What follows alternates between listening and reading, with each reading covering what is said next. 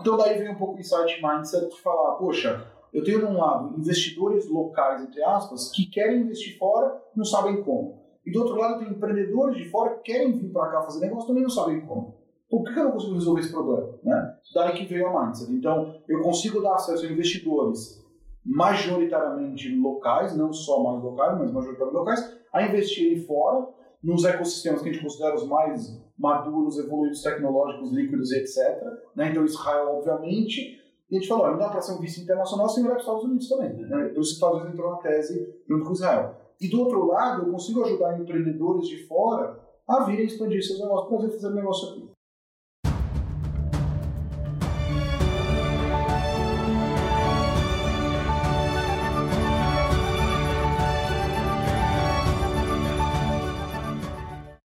Estamos no ar. Me chamo Luiz Guilherme Prioli, sou associado do IFL São Paulo e seu âncora aqui no podcast Acendendo as Luzes. Quem sabe o Instituto de Formação de Líderes São Paulo é uma associação apartidária, independente e privada para encorajar os valores liberais no Brasil através de seus membros e ampla rede de parceiros. Nós acreditamos que os cidadãos comuns são os verdadeiros protagonistas das ideias da liberdade. E hoje nós vamos falar aqui sobre como investir em startups, mas não startups normais, startups internacionais. E para abordar esse tema com a devida profundidade e relevância, nós temos um convidado muito especial aqui, Daniel Ibre. Né? Daniel é cofundador e managing partner da Mindset Ventures, onde a gente está gravando isso aqui agora, uma gestora de fundos de venture capital que investe em empresas early stage em Israel e nos Estados Unidos. Daniel é membro do Comitê Executivo e de Investimentos e atua como CIO, sendo responsável por supervisionar todo o time de investimentos da gestora. Com mais de 10 anos de experiência como Venture Capitalist, consultor de gestão internacional, investidor anjo, consultor de fusões e aquisições e mentor de startups, Daniel completou mais de 100 deals em seis países diferentes e fundou três fundos de VC. Ele também foi listado como um dos investidores mais influentes de 2018 pela Venture 360. E a participação aqui também da Sabrina Lowe, associada do IFL-SP e associada da Venture Capital Mindset Ventures. Apaixonada por esportes, ex-atleta profissional nado sincronizado, Sabrina iniciou sua carreira em uma boutique de fusões e aquisições e teve passagens ao longo de sua carreira toda por instituições de ensino como St. Paul Escola de Negócios e Universidade de Stanford, na Califórnia, nos Estados Unidos. E eu, seu host de sempre, Luiz Guilherme Prioli, associado líder da TFL São Paulo, diretor de Growth da Health Tech Polaris, professor de estratégia na BBF Chicago, conselheiro do ViaFlow e formado em Boston na Bentley University. É, com especialização em Georgetown através de uma bolsa de estudos indicada pelo IFL-SP, as belezas do Instituto. Daniel, eu queria agradecer muito aí a sua presença, estar recebendo a gente aqui no seu escritório. E eu vim perguntando um pouco da sua história. Pô, qual foi o primeiro VC que você fundou e acho que o, o seu primeiro deal para dar para a gente uma situada aqui? Cara, o primeiro VC que eu criei chamava Grid Investimentos em 2000, em 2012, começo de 2012. É, eu acho que mais interessante do que isso, talvez é um pouco como eu cheguei no mundo de VC, né? Depois a gente fala disso, mas o primeiro VC foi muito, acho que um pouco por acaso. Acho que na verdade não era não chamava VC na época, quando eu comecei, não era para ser um VC como é hoje, uhum. mas era para ser uma iniciativa que investia capital. Chamava o quê? É, chamava, não sei se chamava alguma coisa. Chamava Grid Investimentos, era um business de investimento, mas não com essa, essa, essa, toda essa pompa de venture capital que existe hoje, uhum. né? Mas na época era, vamos juntar um pool de pessoas, investidores bacanas, juntar o dinheiro, investir em empresas, obviamente, promissoras, mas mais do que só investir e, crescer e ganhar dinheiro, vamos ajudar essas pessoas, esses empreendedores a construir um negócio de sucesso. Era esse, essa era a nossa cabeça, mais do que só botar dinheiro, ganhar dinheiro e tal. É, depois a gente descobriu que se chamava Venture Capital e que Venture Capital desenvolveu no Brasil, virou uma indústria. Na época ainda não era muito, né? Você tinha já alguns gestores aí conhecidos no Brasil, mas assim, você contava numa mão é, as pessoas que faziam algo parecido no Brasil. Né? Uhum. E não existia ainda uma indústria, existiam alguns gestores, algumas uh, empresas, mas não existia ainda uma indústria formada e tal, é, como tem hoje em dia, né, com todo esse, esse boom que teve. Então foi um pouco isso. Né? É, sobre meu primeiro deal, acho que meu primeiro deal foi como investidor anjo, né? Investi em algumas coisas, é, acho que a maioria delas deu errado. é, acho que foi, foi bom para aprender. Assim, o, o, tem o pessoal no Vale, sem citar nomes, mas ele fala assim: a melhor forma de aprender venture capital é você gastar 5 milhões de dólares. Né? Então, assim, eu obviamente não tinha 5 milhões de dólares para investir, ainda não tenho, mas é, você investir, aprender, errar e tal é a melhor forma de você entender o que funciona ou não. Então foi o que eu fiz, e aí eu, eu fui fazendo outros deals. Dentro da grid, uh, tivemos aí algumas histórias legais, tem uma história legal com a Pagame, com a Fintech, outras histórias, então algumas coisas que a gente pode explorar sem adiantar no assunto. É, e você fala muito de aprender com seus erros, né? Qual, qual foi um, um grande aprendizado que você tira assim, para hoje do, de um dos seus erros? Né?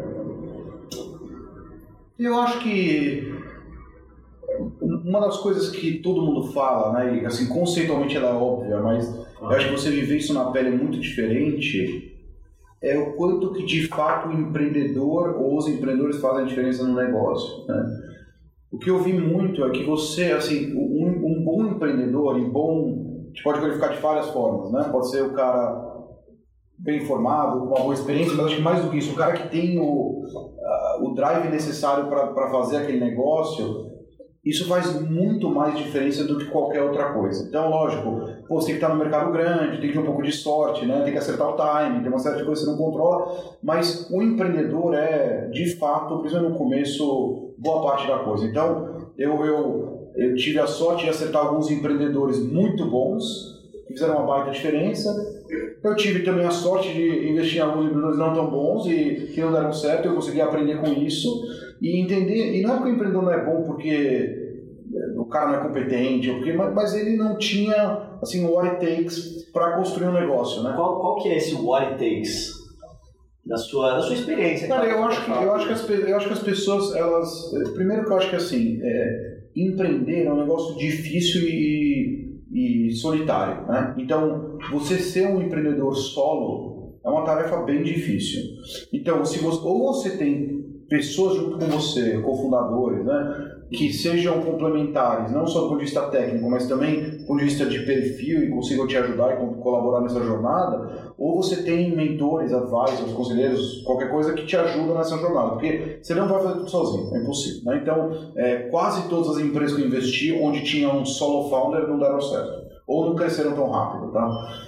Então, essa é a primeira coisa. A segunda coisa, eu acho que a, a paixão do empreendedor pelo ato de empreender, pelo que ele está construindo e pelo problema que ele quer resolver, tem que ser muito, muito forte. Né? Porque eu acho que, ainda mais com essa glamorização de empreendedorismo que a gente teve no Brasil nos últimos anos, ficou um negócio muito bonito, né? Ah, eu não quero mais carreira, eu quero empreender, eu quero ter meu próprio negócio. Só mete lá no quero... LinkedIn. É, sou CEO, todo mundo é CEO de tudo agora, né? Então o cara quer botar no LinkedIn, eu sou CEO, eu sou sei lá o quê, eu sou meu próprio chefe, eu trabalho o que eu quero, na minha casa, de, mesmo, né? de calça jeans, é, exato. Então, assim, tem muita glamorização, mas o que as pessoas não entendem é que é difícil pra caramba, né? Você trabalha muito mais que trabalhando em outro lugar, você ganha muito menos. Você... Lógico, você pode vir a ganhar muito mais, você pode vir a ter muito sucesso, ótimo. Tem exponencialidade. Mas, mas no começo é muito difícil. Então, é, não tem nada de glamour, é meter a mão na terra, é entender, construir um negócio, você passa por todos os problemas possíveis, acaba o dinheiro, tem muito dinheiro, cresce rápido, cresce devagar, né, contrata, demite. Então, é, se a pessoa realmente não gosta daquilo, é uma jornada muito difícil. Né? E, e de novo, o, o, ainda mais para uma pessoa muito capacitada, o custo de oportunidade dela é muito alto. Né? Então, assim, no começo, você vai pelo glamour, você larga seu emprego e fala assim: eu tinha uma carreira de executivo, ganhava bem, tinha lá 13 terceiro, férias, benefícios, um monte de coisa, mas agora eu quero empreender, porque é legal, porque eu posso virar um unicórnio, porque ganhar um bilhão, porque sei o que lá, legal. Aí você começa o um negócio. Passa um, dois anos, você percebeu que não era bem aquilo, né? Você está trabalhando três vezes mais do que você trabalhava, você não ganhou absolutamente nada, o negócio está difícil de decolar porque faz parte.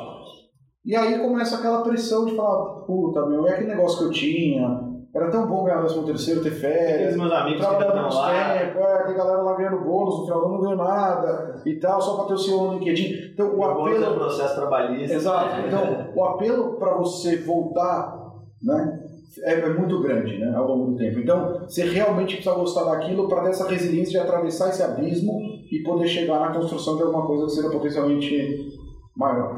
E, e, é legal que você passou isso na pele também, né? Montando aqui a Mindset, com o seu fundo anterior também. Então, você não só está do lado da mesa do investidor, mas de certa forma também do lado do empreendedor, né? Montando Empreender todo... é, um Exatamente. A criação seria muito bom, né? É. é o próprio empreendedorismo, né? Você criar um business, porque é um business. Você tem seus clientes, você tem é. os, seus, os, seus, produtos aí que você, que você vai investir, aí você tem que captar investidor. Pô. Ah, eu falo isso às vezes para os empreendedores, assim, a gente... O, o, empreendedor às vezes olha o VC, ele, ele tem uma imagem meio, meio deturpada, né? que ela é verdadeira para algumas, algumas, alguns, alguns fundos, né? Então ele olha para a gente e fala assim, ah, esse cara é um VC, o que, que ele imagina? Pô, esse cara é rico, ele está sentado numa pilha de dinheiro tipo tio Patinhas, tem infinito dinheiro para investir, está no escritório bonitão na Faria Lima, fica viajando de executiva para cima e para baixo, é isso que ele enxerga, né? Mas essa é a realidade para uma camada muito pequena ali dos, dos gestores, né? Quem está embaixo, cara, quem, principalmente quem está construindo, não quem veio de um brand que está aí, tem VCs, principalmente fora do Brasil, estão há 100 anos fazendo isso, né? já é uma história. Mas para quem está nos mais novos, como a gente, você é tão empreendedor quanto o empreendedor do lado da mesa, né? que é o que a estava falando. Então assim, você tem que, pô, você tem que construir um negócio, você tem que contratar gente, você tem que criar cultura, você tem que criar processo você tem que captar dinheiro. Assim, o empreendedor capta dinheiro para crescer, a gente capta dinheiro para crescer. É a mesma coisa, é um público diferente, mas capta. Né? A gente tem que mostrar resultado, a gente tem que reportar performance. Então, é, é, o nosso empreendedorismo ele é tão empreendedor quanto que o empreendedor está. A gente tem os mesmos desafios e dores do que tem um empreendedor que está do outro da mesa, né? É, e, e, é difícil, cara, é difícil, assim. Eu, eu passei no, no, na, na grid tocando um fundo que eu toca, fazia tudo sozinho, né? Por, então, não sei se é por vontade, falta de recurso, enfim, mas aquilo lá foi um projeto que eu fazia sozinho. Então, assim, eu tinha uma sala, era eu. Então, assim, eu tinha um dia que era muito legal, eu recebia os empreendedores, falava, negociava investimento e tal, e tinha um dia que eu tirava meio período para ir no banco pagar a conta e no correio postar a coisa que eu precisava. Né? E, e é assim, eu ficava na fila do correio, na fila do banco, sabe, não tem nenhum glamour nisso, mas era empreendedor, você tem que fazer. Então, eu estava lá na minha sala fazendo tudo sozinho e nunca tive problema com isso. Então, é um, é um tipo, é um momento, né? E aí você vai para outros momentos. Depois eu fui é, liderar um fundo corporativo junto com Microsoft e outros, eu ficava na estrutura da Microsoft. Pô, aí você tinha lanchinho da tarde, tinha espaço lá com comida, com cafezinho, com secretário, maravilhoso, né? É outra, outra pegada, mas tem, esse é o lado bonito da coisa e o lado que não é tão legal, né? Então, sempre tem prós e contras, e, e construir o negócio não é uma coisa muito fácil. Realmente, vendo na pele esse negócio de construir um business, trazer gente, criar cultura, dar oportunidade para as pessoas, não é uma coisa óbvia, aí você percebe um pouco o que o empreendedor está passando. É, e assim, quando a gente fala de, de criar e competitividade, crescer nesse desafio, a gente até pode falar dos nossos patrocinadores. Aqui você pode ver, aqui atrás da gente, como sempre, a Goldratt Consulting, que foi até no FL agora, né? Foi, foi, foi, foi falar a respeito aí da, da teoria das restrições. Né? A Goldratt, para quem não conhece, gente, é uma multinacional israelense que utiliza a teoria das restrições, né? Theory of Constraints, para ajudar os clientes a competir através da geração de valor e excelência operacional. É bem interessante, se você tem interesse nessa parte da consultoria, você entra lá Goldrat, com dois T's, consulting.com.br, no site para conhecer mais a respeito e entrar em contato lá com toda a equipe que está aqui no Brasil para aplicar esse tipo de teoria das restrições na sua empresa porque é meio que o contrário, né? Eles identificam essas restrições para você conseguir ficar livre delas. E também nosso outro patrocinador, né, que frente ao novo paradigma pós-Covid, onde não basta parecer saudável, as pessoas entenderam que a saúde delas é única e complexa. E por isso a nossa patrocinadora Polaris é a Health Tech de saúde individualizada que coloca o paciente, a pessoa, de volta no centro do tratamento. Com a produção verticalizada de farmácia, algoritmos próprios e integração com DNA, nós entendemos as suas necessidades para fornecer os medicamentos ou dermocosméticos que você precisa. Então, seja bem-vindo à Era da Saúde feita para você. E, Daniel, a gente tem um presentinho aqui da Polaris né, para você. Aqui é um pack que a gente chama de pack de performance. Pode abrir? Tudo vem, pode abrir. Tudo vem com atestado de pureza 100%, né, pela nossa responsável técnica ali sobre os ativos.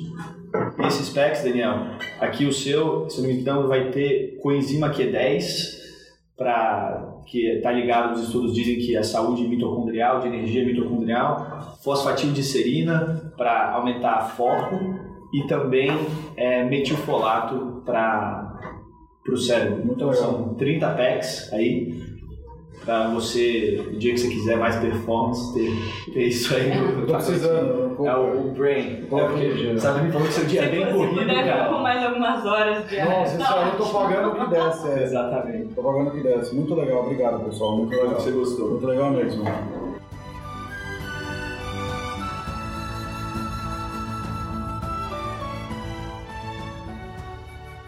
E uma coisa que eu acho que é legal também a gente falar, né? Você, você vem muito do mundo de consultoria, né? Antes de entrar nesse mundo de VC, depois uhum. começou a fazer alguns investimentos aqui no Brasil, Microsoft também olhando muito para Brasil. Mas aí depois você foi fundar a Mindset, né, Ventures, que é um fundo, que é uma gestora de fundos que foca exclusivamente em investir em empresas Israel e Estados Unidos. É. Como é que foi esse shift? Por que, que teve esse shift? Onde é que você viu uma oportunidade? E por que, que você, você fundou a Mindset? É, vou, vou, falar do ponto de vista do business e do ponto de vista pessoal. São duas respostas. Do ponto de vista do business, né, a tal da oportunidade, é, quando eu estava lá gerenciando o fundo uh, liderado pela Microsoft e outras corporações, é, a gente começou a conectar dentro do ecossistema Microsoft, por estar lá dentro, né? E, e, e, a minha, essa minha cabeça de querer aprender tudo, né? Eu estava lá e falei, pô, eu tô dentro, dentro do ecossistema Microsoft. Esses caras fazem isso há muito mais tempo do que eu, tem muito mais experiência, tem muita coisa no mundo inteiro. Eu quero entender o que eles sabem fazer, o que, eles aprenderam, o que é legal, o que funciona, o que não funciona. E eu comecei a conversar com as pessoas, né? E, e, e a recorrência de resposta que eu tive relacionada a Israel foi enorme. Né? Muita gente falando, olha, é, na nossa área de startup da Microsoft, a melhor aceleradora é de Israel. Ah, o track record legal é Israel. Israel foi o primeiro. Olha, sabia que o Waze nasceu na Microsoft em Israel, depois ele veio para o Google. Então, assim, eu comecei a ouvir muito isso. Eu falei, pô, esse cara de Israel está fazendo alguma coisa certa, né? É, e aí, consegui me conectar com o pessoal de lá, com um baita apoio da Microsoft, interagir com eles, consegui a oportunidade de ir para lá conhecer, participar de um processo seletivo da aceleradora, de estar tá com, conhecer os empreendedores, estar tá com os executivos da Microsoft, estar falar com os empreendedores e fui para lá. E, e algumas coisas interessantes. Quando eu comecei a comentar com as pessoas que eu tinha próximas de mim aqui, nesse ecossistema de investimento que eu estava indo para Israel lá, eu falei, ah, que legal, estou indo conhecer. O pessoal, pô, que legal, eu já li o livro do Startup Nation, eu sempre isso ouve, né? É, conheço, já ouvi dizer que Israel é super legal, tem um monte de case bacana. É, pô, se você vê alguma coisa interessante, me avisa, porque eu teria muito interesse de investir lá em Israel mas eu não tenho a menor ideia como faz. Eu não sei onde como acessa, eu não sei com que moeda que eu vou fazer, não sei como é que eu ponho dinheiro lá, não sei qual é a lei, mas eu sei que Israel é legal e se você achar alguma coisa boa, eu quero ir. Pô, interessante, né? Aí eu fui pra lá, aí comecei a falar com os empreendedores. E aí eu falava com os empreendedores, e pessoal, ah, onde você é? Eu sou do Brasil. Aí o olho do cara ficava desse tamanho. Porra, do Brasil, que legal, pô, o Brasil é um mercado enorme, né? Eu falei, é, é grande. Pô, eu tenho muito interesse pro Brasil. Por quê? Porque Israel é um país minúsculo, o empreendedor começa lá e necessariamente ele precisa ir para fora, mas não tem mercado local. É exportador de talento, mão de obra, tecnologia e tal. Ele falou, precisa para o mercado, obviamente que a primeira escolha deles normalmente é Estados Unidos, mas o Brasil tem um apelo muito grande, porque é um mercado enorme, é um mercado onde você tem quase todas as grandes multinacionais do mundo têm presença relevante no Brasil, você tem do lado financeiro, um sistema financeiro local, não internacional, enorme, né, de bancos locais, não de bancos estrangeiros que operam. Você tem uma população enorme, você tem uma população super digitalizada, com acesso à internet, acesso ao smartphone, uma das maiores presenças em mídia social. Então todo mundo quer vir para o Brasil. Só que todo mundo já ouviu que o Brasil, ninguém fala inglês direito, que o Brasil é difícil, é burocrático e tal. E aí os empreendedores falam, pô, eu queria muito ir para o Brasil, você consegue me apresentar algumas pessoas, me ajudar? Tropicalizar. É, me dar algumas dicas, como é que eu abro a empresa, como é que eu approach os clientes e tal. E aí eu né, comecei a fazer algumas conexões e o negócio começou a andar. É, teve uma empresa, inclusive, de agro, que foi uma das nossas primeiras investidas aqui, e que eu tinha investido lá também, que queria vir para cá, e aí eu lembro que eles vieram, a gente foi junto falar com potenciais clientes, revendedores e tal, é, e viu que de fato tinha uma oportunidade né, de trazer as empresas do Brasil e usar o Brasil como uma plataforma de expansão. Então daí veio um pouco o insight mindset de falar, poxa, eu tenho de um lado investidores locais, entre aspas, que querem investir fora, não sabem como. E do outro lado, tem empreendedores de fora que querem vir para cá fazer negócio também não sabem como. Por que eu não consigo resolver esse problema? Né? Daí que veio a Mindset. Então, eu consigo dar acesso a investidores majoritariamente locais, não só mais locais, mas majoritariamente locais, a investirem fora, nos ecossistemas que a gente considera os mais maduros, evoluídos, tecnológicos, líquidos etc. Né? Então, Israel, obviamente, E a gente falou, não dá para ser um vice internacional sem olhar para os Estados Unidos também. Né? Isso os Estados Unidos entrou na tese junto com Israel. E do outro lado, eu consigo ajudar empreendedores de fora a virem expandir seus negócios Brasil fazer negócio aqui. Então, Sim. esse é o motivo business-like de, de, de mindset. Né?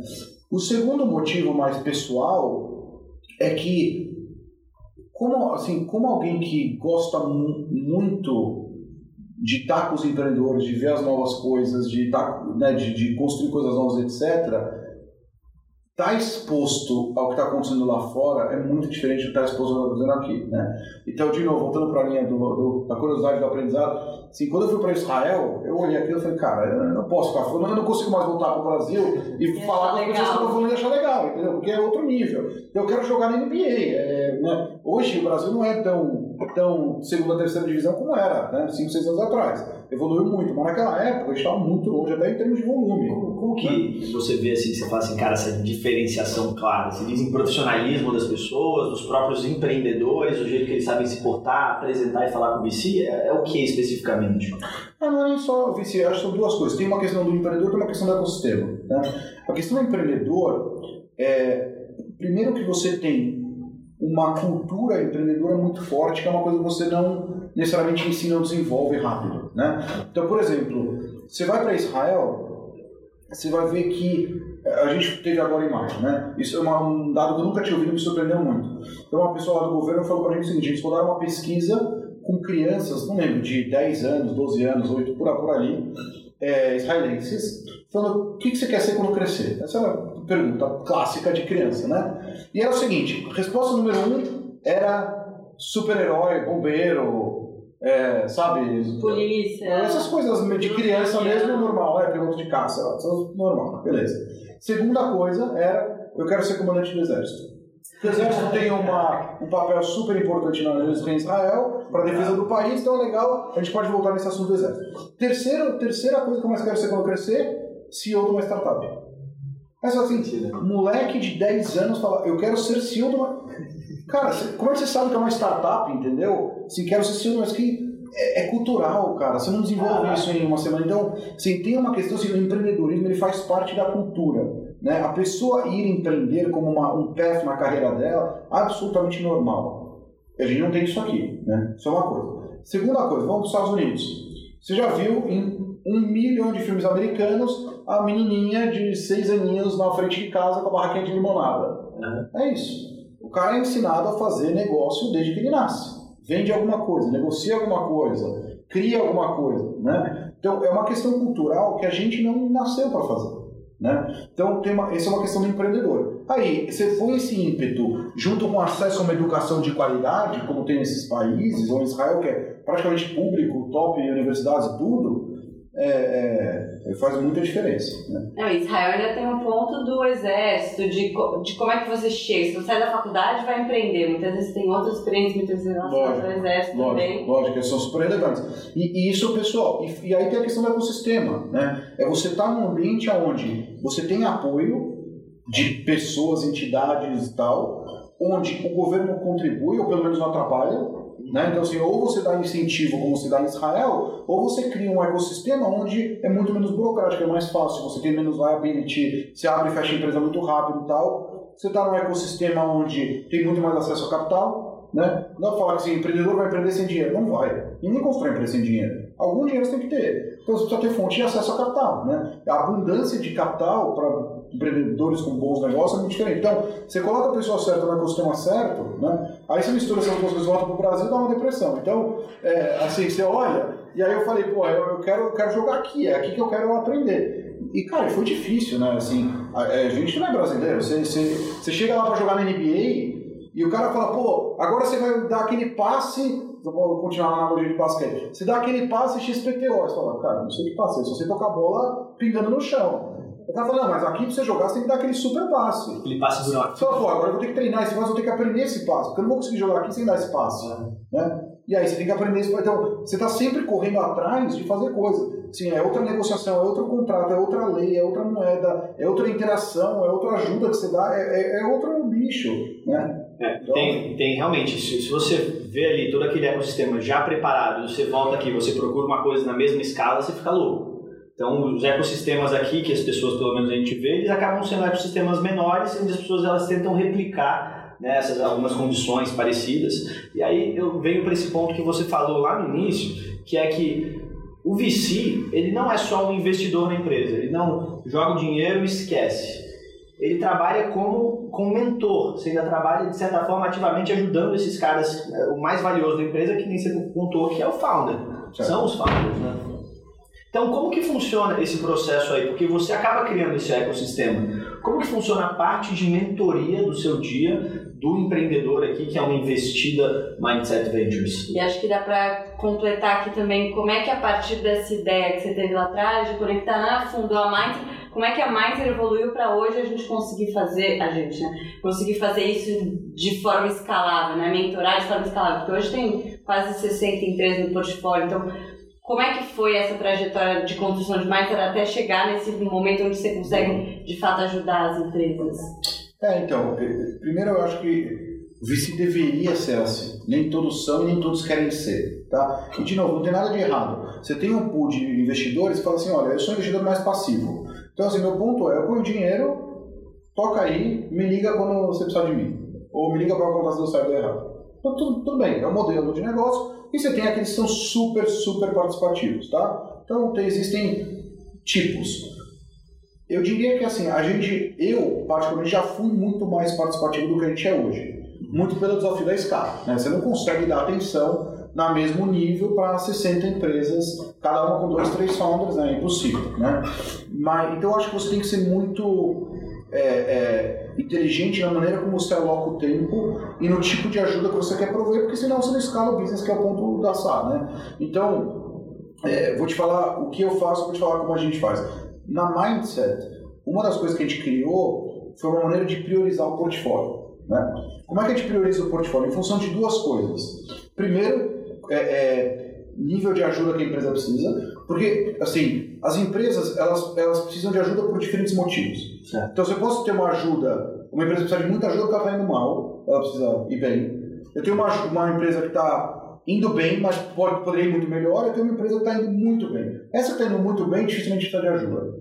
Porque ele conseguiu chegar lá, ele já evoluiu, ele captou outras rodadas, já tem outros VCs, já tem rodada, ele vai embora e vai precisar de uma ajuda pontual. Né?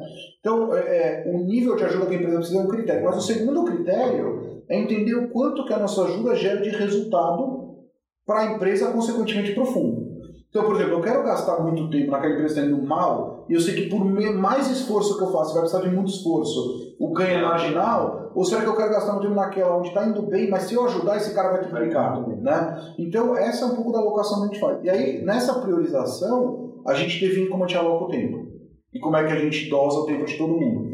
E aí, para isso, a gente também criou uma área liderada também pela Sabrina de Value Creation, que é como é que eu é, é, priorizo e foco o nosso recurso na ajuda que as empresas precisam nessa priorização. Né? Então, ajudas de vários tipos, e aí o trabalho que a, o time de Velho Cruz tem feito é quase um trabalho de concierge. Né? Então, assim, pô, deixa eu entender exatamente o que a empresa precisa dentro dessa priorização, onde eu posso agregar valor e o que, que eu posso oferecer para ela. E eu posso oferecer uma mentoria, eu posso oferecer um contato, eu posso oferecer uma abertura de porta, eu posso oferecer um software com desconto, eu posso oferecer uma parceria, posso oferecer uma série de coisas, né? E aí você serve meio como concierge para ajudar. Então isso, eu vou responder, assim, como eu sei que a gente está no contexto de vocês, eu acho que eu vou falar só de business falar pessoal também, né? Então no, contexto, então no contexto business é isso que a gente faz. Então na parte pessoal, é, um pouco dessa mentoria, dessa ajuda, o que eu tento fazer eu sempre gostei muito de estar com os empreendedores, de ajudar os empreendedores e tal. Uma coisa que eu sempre gostei muito de fazer. Mas, obviamente, que à medida que o negócio cresce, é, o seu tempo vai ficando mais difícil, né? E valioso. É, mas, mas, mas essas mentorias são muito tem as do business mindset, que são com o objetivo de crescer o negócio, consequentemente o nosso retorno, mas tem as que eu dou para outros empreendedores que são para bolo. Né? Entendi. Então não, não, importa muito quanto vale o tempo ali nesse caso, mas o que eu tenho feito muito é, como o tempo ficou restrito, eu fui assim, quando eu comecei nesse mercado em, sei lá, 2011, eu dava mentoria para todo mundo. Né? Todo mundo que pedia, ah, vem aqui, dá uma mentoria, dá uma palestra, dá um painel. Cara, eu fazia tudo, porque eu gostava, eu queria aprender, eu queria conhecer as pessoas. Eu fazia uma porrada de coisa. Aí, ao longo do tempo, eu fui, eu fui afunilando. E uma das coisas que eu resolvi fazer já faz um tempo é, toda vez que eu vou fazer alguma coisa pro bono, que não é mindset, mas eu vou ajudar alguém, vou dar uma mentoria, etc., eu, eu só foco no segmento de impacto. Mas é uma decisão pessoal, não estou falando que é certo nem errado, mas como não tenho muito tempo, eu falei, olha, se eu vou dar meu tempo de graça para alguém, vou contribuir para o crescimento de alguém, eu vou fazer isso para alguém que está fazendo alguma diferença numa coisa que eu acredito. Né? Então, dentro desse ecossistema de impacto... Você tem um exemplo? É onde eu tenho gasto meu tempo. Então, por exemplo, com Quintessa, né, eu, eu sou mentor voluntário, assim como tem uma rede de mentores super legal, e eu dedico um tempo lá. Né? Na Artemisia, por exemplo, não só mentor, como hoje estou no conselho de administração. Para quem está ouvindo, o que a Quintessa e a Artemisia fazem? Cara, os dois são é, entidades que focam no ecossistema de empreendedorismo de impacto. Impacto de várias formas, né? social, ambiental, é, igualdade, etc. Com vários tipos de projeto, então eles tem, já tiveram aceleradoras de startup, eles têm projetos com é, entidades governamentais, tem vários projetos com outras empresas, fundações, instituições, mas está sempre ligado ao, sem, sem dar muito detalhe dos projetos, mas sempre ligado a como é que eu é, é, alavanco o empreendedorismo de impacto. Então, trazer empreendedores estão gerando negócios sociais, com impacto social, impacto ambiental, impacto financeiro, impacto de moradia, assim, na vida das pessoas. Não entendi. E aí, então, ao invés de você, por exemplo, caçar essas empresas sozinhas, você se pluga em ecossistemas que já têm outras pessoas para Isso, então, por exemplo, valor. Eu, eu sou oficialmente mentor de várias outras ações, mas assim, onde eu dedico o tempo hoje é Quintessa, Artemisia, inclusive no board, dar, e aí eu estou tentando colaborar menos com os empreendedores e mais com a entidade Artemisia, porque acho que é uma forma de escalar o esforço, uhum. é, e uh, com Endeavor. Né?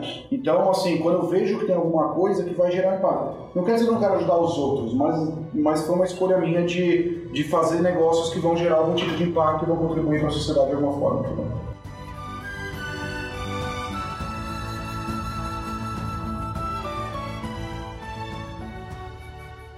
E acho que puxando um pouco desse gancho que você falou, né? Negócios de impacto é inevitavelmente o, o, futuro, né? A gente vai ter que começar cada vez mais a olhar para isso. Então, pensando um pouco no o que é o futuro do VC, o que é o futuro de ecossistema de startup, pensando também que a gente tem hoje, né? A Mindset tem sócios on the ground em Israel, nos Estados Unidos, vendo tendência, vendo mercado, vendo as startups que estão surgindo o que, o que você vê aí de futuro para VC, startup no curto, médio e longo prazo? E que tipo de novos business vão surgir? E quais são as características deles e dos empreendedores que vão vir a fundar eles? É... Vamos lá. Eu, eu acho que, eh, primeiro sobre mindset, acho que esse ponto que você falou é importante, né? Ter gente local faz muita diferença, né? A gente não consegue fazer isso do Brasil não apenas pela distância, barra fuso horário e tal, mas por não ser um player local, né? Você não ser local, não falar a língua uh, nativamente, não conhecer e viver aquela cultura, não ter aquele networking daquele clubinho que não deixa de ser, é muito difícil penetrar. Isso vale para Silicon Valley, vale para Israel, talvez não valha para outros lugares, mas para esses dois com certeza vale. Então, não dá para a gente chegar lá e foi o que a gente fez no começo, né? Eu pegando avião o tempo inteiro, indo lá, conectando e tal, não adianta. Então, se não tem alguém local, fica muito difícil. E aí, você consegue ter uma visão de alguém que está vivenciando aquilo tudo que eu estou falando e tá, consegue se conectar e falar na mesma linguagem com aquela pessoa local, né? Olhando para o futuro, eu acho que tem duas coisas interessantes que provavelmente vão acontecer. A primeira delas é um pouco voltando um pouco para essa linha do impacto, mas eu acho que à medida que você vê cada vez mais os jovens preocupados com ambiente, preocupados com sociedade, engajados com isso, né, de uma forma lucrativa, não de uma forma simplesmente né, de, de, de, doação e etc. Né? É, transformar isso num negócio. E cada vez mais os jovens buscando propósito, porque antes, na minha época, isso não era um driver de decisão. Né? Ah, quero trabalhar com um propósito, quero trabalhar com uma coisa que eu acredito. Não, quero arrumar um emprego, ganhar dinheiro, né? é isso. Mas eu acho que essa questão do propósito está cada vez mais forte nas gerações. Né? Fazer algo que seja impactante transformacional. Então, eu acho que a tendência, à medida que as novas gerações de empreendedores vêm, é que a gente consiga gerar mais negócio, entre aspas, de impacto, mas que consigam trazer tecnologia, trazer escalabilidade, trazer o lado profitable de montar um business para questões que de fato a gente precisa. Né? Um bom exemplo é o tanto de empresa de climate que tem lá fora, né? Eles chamam de climate tech, sei lá se eu gosto muito desse nome ou não, mas assim, qualquer coisa que eu estou usando essa lógica de startup, de scalability, de, né, de tecnologia, de business modeling, etc., para resolver um problema real de uma sociedade. Eu acho que isso é uma tendência que vai crescer muito. Você pega aquele, eu esqueci o nome dele, daquele empreendedor, que ele, acho que ele, acho que ele é eslovaco, alguma coisa assim, que ele fez aquele, aquelas barragens móveis no mar para tirar plástico. Uhum, uhum. Boyans. Ah, agora não me lembro desse, do nome do cara. Mas isso aí seria um, uma das, por exemplo, porque ele fez isso e ele ainda é lucrativo. Sim, é exato. lucrativo para resolver esses plásticos do oceano com umas baitas estruturas ali que, que vão pegando tudo na, na primeira superfície ali. Ah, tem uma série de empresas olhando para crédito de carbono, olhando para educação, olhando para saúde, olhando para acessibilidade financeira. Hoje no mundo inteiro, é, ter uma conta digital ter um cartão de crédito com tarifa zero, né, ter, conseguir fazer uma transferência, né, porque lembra que no Brasil a gente está na ponta do que é avanço em tecnologia financeira, o mundo inteiro está bem para trás, né? Assim, Pix para a gente hoje é normal, nos Estados Unidos é palavrão, nos outros lugares eles falam, mas hoje em vários lugares do mundo você pode permitir que as pessoas tenham uma conta no banco se bancarizem, tenham seu dinheiro, apliquem seu dinheiro, transfiram dinheiro, então isso é uma inclusão financeira enorme, né? Então esse tipo de coisa eu acho que é como tendência muito importante. E falando um pouco do futuro de VC, não só do lado do Inter, do lado do VC, eu, eu acredito muito, e vai em linha com o projeto que a gente está fazendo, mas eu acredito muito nessas novas formas de descentralização. Eu acho que, de fato, as organizações como um todo, até pelo, pela cabeça das pessoas que estão chegando, vão ter que criar novas formas de decisão de liderança que estão muito longe das formas hierárquicas que a gente conhece. Né? Então, é, tudo que a gente fala hoje de que são pontuais, né? Então a gente fala hoje, por exemplo, de Web3. Ah, vamos para uma internet nova, uma internet descentralizada, uma internet onde todo mundo colabora, todo mundo consegue se remunerar na cadeia. Vamos para um, um mundo alternativo, né? Virtual. Vamos replicar o nosso universo no metaverso e você pode ter uma realidade paralela. Tudo isso é super legal, mas eu acho que isso é um, é um pedaço de uma tendência macro que é vamos criar novas formas de interagir como sociedade e como organizações dentro da sociedade. Então, por exemplo, o DAO, né, que são as Decentralized Autonomous Organizations, é uma forma de você se organizar de maneira descentralizada dentro de um, de um ambiente social. Não é a única, é a única que a gente conhece hoje. Com certeza vão ter DAOs 2.0, 3.0, outras maluquices vão ser criadas.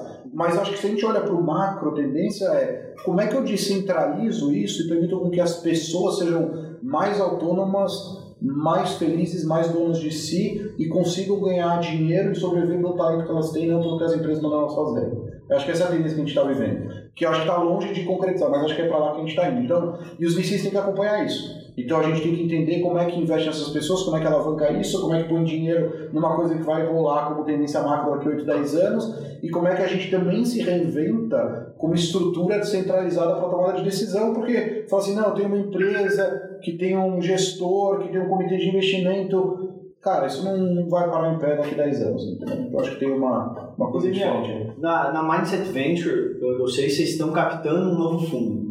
Né? Nesse novo fundo, qual, qual é a tese que vocês estão seguindo? É alguma coisa mais ou menos nessa parte de centralização? Como que, que funciona? Então, a gente tem o nosso fundo core, né, o flagship, que é o fundo principal, a gente está captando agora o quarto fundo. Né? Esse fundo ele segue exatamente as mesmas características, a mesma tese dos fundos anteriores, que é o que a gente tem, tem feito e tem sido reconhecido. Né? Então, é investir só fora do Brasil, então com ênfase Estados Unidos e Israel. A gente tem um uma, uma permissão pequena para outros lugares, até agora não usamos, podemos usar um dia, mas por enquanto Israel e Estados Unidos. A gente investe em early stage, então empresas estão no estágio inicial, tecnicamente falando, perto do Série A. Né? Então são empresas, para a gente, ela tem que ter saído do papel. Então PowerPoint Company não adianta, é uma empresa que já saiu, já tem market fit, já tem algum faturamento, já tem cliente, isso, essa validação inicial de mercado é importante. É, a gente só investe em B2B, então a gente não investe em nada que é consumer focus, nada que vai direto para o consumidor, sempre enterprise solutions é, e sempre software. A gente não investe em hardware, não investe em biotecnologia, é só software. Né? Então software, biotech, é, software, B2B, early stage, Israel e Estados Unidos, essa é a tese. É, e, e um outro ponto que é interessante e curioso é que a gente nunca entra nos deals sozinho, a gente sempre co-investe com fundo local. Então, quando eu faço investimento, sempre tem um VC de boa reputação, bom nome, etc., tanto israelense como americano, fazendo junto com a gente. Né? Então, essa tese é um fundo de 100 milhões de dólares, é, que a gente vai fazer o primeiro closing agora muito em breve. É, o pipeline também está super aquecido, então a gente está bem empolgado. Né? E além desse fundo, que é o fundo principal, a gente tem uma iniciativa em paralelo que está rolando agora, de um fundo chamado VC3, né, VC3 porque é de Web3, né, e é um fundo que a gente está estruturando fora do Brasil, principalmente focado no mercado internacional, investidores internacionais, empresas do mundo inteiro, só para investir em empresas de Web3, mas é um fundo que está nascendo um pouco nessa linha que eu falei, a gente está tentando criar um fundo com um modelo totalmente é, diferente e descentralizado que funciona através do Madal, né, então uma, um negócio um pouco diferente. Entendi. Bem interessante. Eu queria agradecer Daniel, Sabri, por receberem a gente aqui na Mindset Ventures, muito bonito escritório. E lembrar mais uma vez aí para você que acompanha a gente, o IFL São Paulo, para você não deixar de se inscrever no processo seletivo, que acontece duas vezes por ano, você tem interesse. E, ou acompanhar a gente no, próprio, no nosso próprio EAD, né? Se você quiser uma formação, né, chama Um Pequeno Passo para a Liberdade, você vai conseguir ter acesso a várias aulas sobre economia, política, liderança, com vários nomes de dentro do IFL e de fora. A gente conectou essas pessoas porque o IFL ele acaba sendo um ecossistema que a gente estava até conversando antes, né, de gentes que estão que trabalham em empresas de todos os setores e, e é muito muito legal fazer parte disso. Né? Muito obrigado Legal, pelo tempo de vocês Valeu, e obrigado, pela sua audiência. Até a próxima.